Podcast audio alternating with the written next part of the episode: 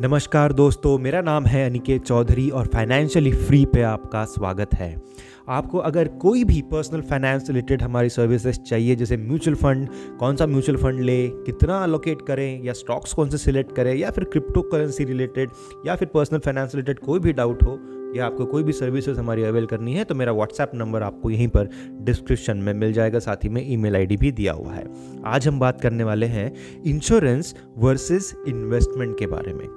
पहली बात तो ये है कि क्या इंश्योरेंस वर्सेस इन्वेस्टमेंट ऐसी कोई चीज़ होती है या कुछ ऐसा होना चाहिए? बिल्कुल नहीं होना चाहिए, क्योंकि इंश्योरेंस और इन्वेस्टमेंट जो है ये दोनों अलग अलग नीड्स सेटिस्फाई करती है।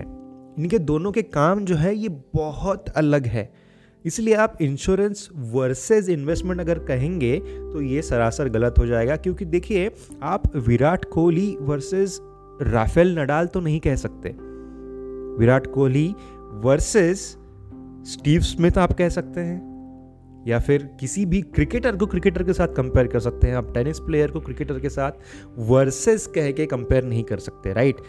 वैसे ही इन्वेस्टमेंट और इंश्योरेंस ये दोनों अलग अलग चीज़ें हैं। इंश्योरेंस वर्सेस इन्वेस्टमेंट कुछ नहीं होता। तो फिर क्या इंश्योरेंस एंड इन्वेस्टमेंट बोथ करके कुछ होता है? जी नहीं, इंश्योरेंस एंड इन्वेस्टमेंट बोथ अगर हम कहेंगे तो फिर वो भी गलत होगा। अगर कुछ हम कह सकते हैं ये दोनों टर्म्स को मिला करके, तो वो है इंश्योरेंस अलग और इन्वेस्टमेंट अलग।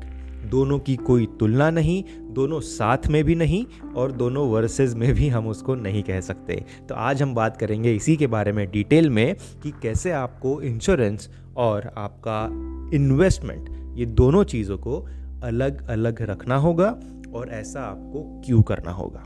सबसे पहली बात, इंश्योरेंस जो है ये हमेशा इन्वेस्टमेंट के पहले आना चाहिए जब भी आप आपका financial planning, personal finance management करते हैं।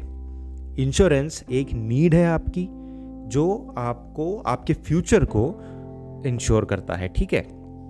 हेल्थ इंश्योरेंस हो गया या लाइफ इंश्योरेंस, ये सारी चीज़ें पहले आनी चाहिए।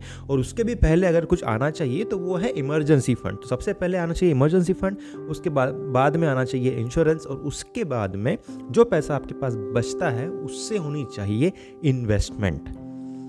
यूजुअली हम प्रोडक्ट्स देखते हैं मार्केट में, अब मैं कंपनीज़ के नाम नहीं लूँगा, लेकिन काफ़ी बड़े बड़े इंश्योरेंस के प्लेयर्स हैं इंडिया में भी, जो इंश्योरेंस स्कीम्स में कुछ इन्वेस्टमेंट का एंगल डाल देते हैं, सो दैट उनको एक सेलिंग पॉइंट मिल जाए।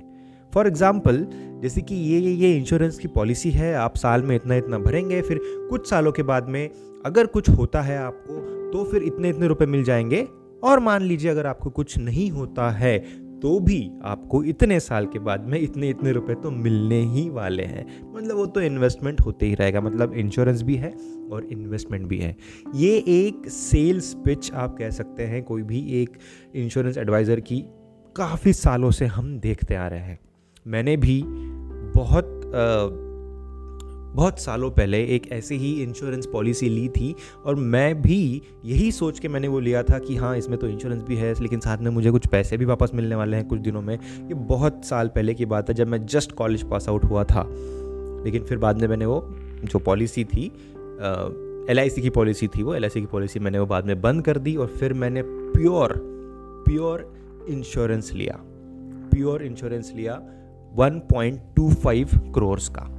इसका मतलब क्या हो गया कि अगर इन केस मुझे कुछ होता है आज, तो मेरे फैमिली को one point two five crore मिलते हैं, जिसके लिए मुझे करीबन बारह हज़ार रुपये हर साल के भरने पड़ते हैं। लेकिन उस केस में क्या होगा कि अगर मान लीजिए पॉलिसी का जो टेन्योर है वो ख़त्म हो गया और कुछ नहीं हुआ, मैं चुस्त तंदुरुस्त रहा और कुछ हुआ नहीं, तो उस केस में मुझे कुछ भी पैसे वापस नहीं मिलेंगे। इसको कहा जाता है टर्म इंश्योरेंस।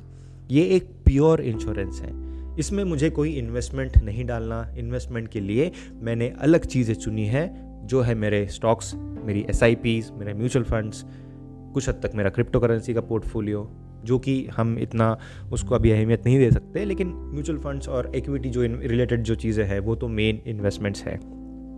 अब इसमें क्या होगा, जो मैं जो मेरी पहले की पॉलिसी थी उसमें मैं साल के कुछ पच्चीस हज़ार समथिंग भर रहा था, मुझे अभी ठीक से याद नहीं, बट हाँ उसी रेंज में पच्चीस हज़ार से बीस हज़ार रुपये, तीस हज़ार उस उस रेंज में। दो पॉलिसीज़ थी एक्चुअली मेरे पास में, मेरे ख्याल से एक जो है उसका साल का प्रीमियम कुछ बीस हज़ार था और दूसरी जो पॉलिसी थी उसका दस हज़ार प्रीमियम था साल का। ऐसे दो पॉलिसीज़ थी मेरे पास, वो दोनों मैंने बंद करा के अभी मैं बारह हज़ार साल का दे रहा हूँ। तो वो तीस हज़ार मान लीजिए या पच्चीस हज़ार मान लीजिए, पच्चीस हज़ार में से मैं अभी बारह हज़ार दे रहा हूँ जो मुझे वापस नहीं मिलने वाले। मेरे पास बचते हैं और तेरह हज़ार रुपये, twenty five minus twelve is thirteen, तेरह हज़ार रुपये बचते हैं। और ये तेरह हज़ार रुपये जो है वो मैंने चैनलाइज कर दिए इक्विटी इन्वेस्टमेंट्स में, म्यूचुअल फंड्स में, एग्रेसिव पोर्टफोलियोज़ में। और ये जो बारह हज़ार है ये काफ़ी लंबी अभी जर्नी है, करीबन बीस साल तक भी अगर मैं इन्वेस्ट करता हूँ तो obviously more than one crore यहाँ पर ऑब्वियसली जमा हो जाएगा बीस सालों में, राइट। जो कि अगर मैं उस पॉलिसी में रहता तो मेरे ख्याल से कुछ तीस चालीस लाख रुपए वो मुझे प्रॉमिस कर रहे थे at the end of the tenure, right. पुरानी पॉलिसीज़ की एग्जैक्ट डिटेल्स मुझे याद नहीं है, मैं भूल चुका हूँ वो सारी चीज़ें, ना ही मैं ना ही मैं याद रखना चाहता था। लेकिन अभी जो है वो है कि ट्वेल्व थाउजेंड पर ईयर मैं देता हूँ। अगर कुछ होता है तो फैमिली को एक अच्छी अमाउंट मिलती है। इंश्योरेंस का मतलब क्या है? इंश्योरेंस का मतलब ये है कि आप के जाने के बाद आपके फैमिली को कुछ ऐसी अमाउंट मिले जिससे उनका गुजारा हो ठीक ठाक लाइफस्टाइल मेंटेन करते हुए। ऐसा ना हो कि आपने कोई इंश्योरेंस पॉलिसी ली थी और आपके जाने के बाद जो पैसे मिले वो आपके बच्चों के एक दो बर्थडे पार्टीज मनाने में ही ख़त्म हो जाए। हो सकता है कुछ दिनों के बाद, हो सकता है पच्चीस तीस सालों के बाद, हो सकता है कि आपके जो पाँच लाख रुपये हैं वो बस एक बर्थडे पार्टी का खर्चा उसमें निकल जाए। आज शादियों की बात तो हम भूल ही जाएं अभी, क्योंकि शादी जो होती है आजकल पाँच दस पंद्रह लाख रुपए में, बीस लाख पच्चीस जितना भी खर्च कर सकते हैं ना। तो एटलीस्ट आपके बच्चे जो हैं उन उनकी मिनिमम टू मिनिमम शादी, कुछ अच्छी लाइफस्टाइल और ये सारी चीज़ें हो जाए, उसके लिए एटलीस्ट बहुत कम, मैं बोल रहा हूँ बहुत कम है one point two five crore भी, one point two five crore तो मिनिमम है। इसके अलावा भी आ, बाकी कुछ इंश्योरेंस पॉलिसीज़ और इंस्ट्रूमेंट्स हैं मेरे पास में, जिससे टोटल जो मेरा इंश्योरेंस होता है वो करीबन टू सी आर का होता है। ये जो मैं पॉलिसी की बात कर रहा हूँ this is just of one point two five crore, right. तो हमें हमारे फ्यूचर जनरेशन को इस हाल में नहीं छोड़ना है कि हम आपको जितने पैसे दे के जा रहे हैं उसमें आपका हार्डली एक आधा कुछ फॉरेन टूर हो जाए या एक आधा आपका कुछ बर्थडे पार्टी या कोई एक बड़ी पार्टी घर में हो जाए। हमें एक अच्छी अमाउंट दे के जाना है, वो है पर्पस इंश्योरेंस का।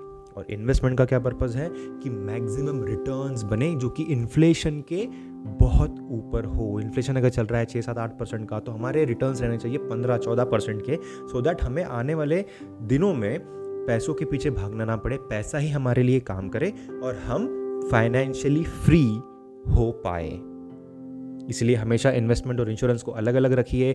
इंश्योरेंस और इन्वेस्टमेंट माने जाता है कि ये दो जूते हैं, उसकी लेस, दोनों जूतों की लेस अगर आप आपस में बांध देते हैं, इंश्योरेंस की और इन्वेस्टमेंट की अगर बांध देते तो आप दौड़ नहीं पाएंगे। इसलिए दोनों की लेसेस आपस में मत बांधिए, दोनों जो पैर है उनको फ्रीडम दीजिए आगे चलने का। तो दोस्तों ये थी बात इंश्योरेंस एंड इन्वेस्टमेंट, अलग अलग, दोनों भी चीज़ें अलग अलग, साथ में नहीं। और अगर आपको वैल्यू एडिशन हुआ होगा इससे तो like share subscribe comment follow ज़रूर कीजिए और सपोर्ट कीजिए हमारे इस पॉडकास्ट को। साथ ही में इंग्लिश का पॉडकास्ट है, रेफ़र ज़रूर कीजिएगा, और यूट्यूब चैनल भी है, उसको भी रेफ़र ज़रूर कीजिए। सारे लिंक्स डिस्क्रिप्शन में है। साथ ही में व्हाट्सएप पे अगर आपको कुछ भी सर्विसेज चाहिए तो ज़रूर मैसेज कीजिए। बहुत बहुत शुक्रिया और जल्द मिलूँगा आपसे।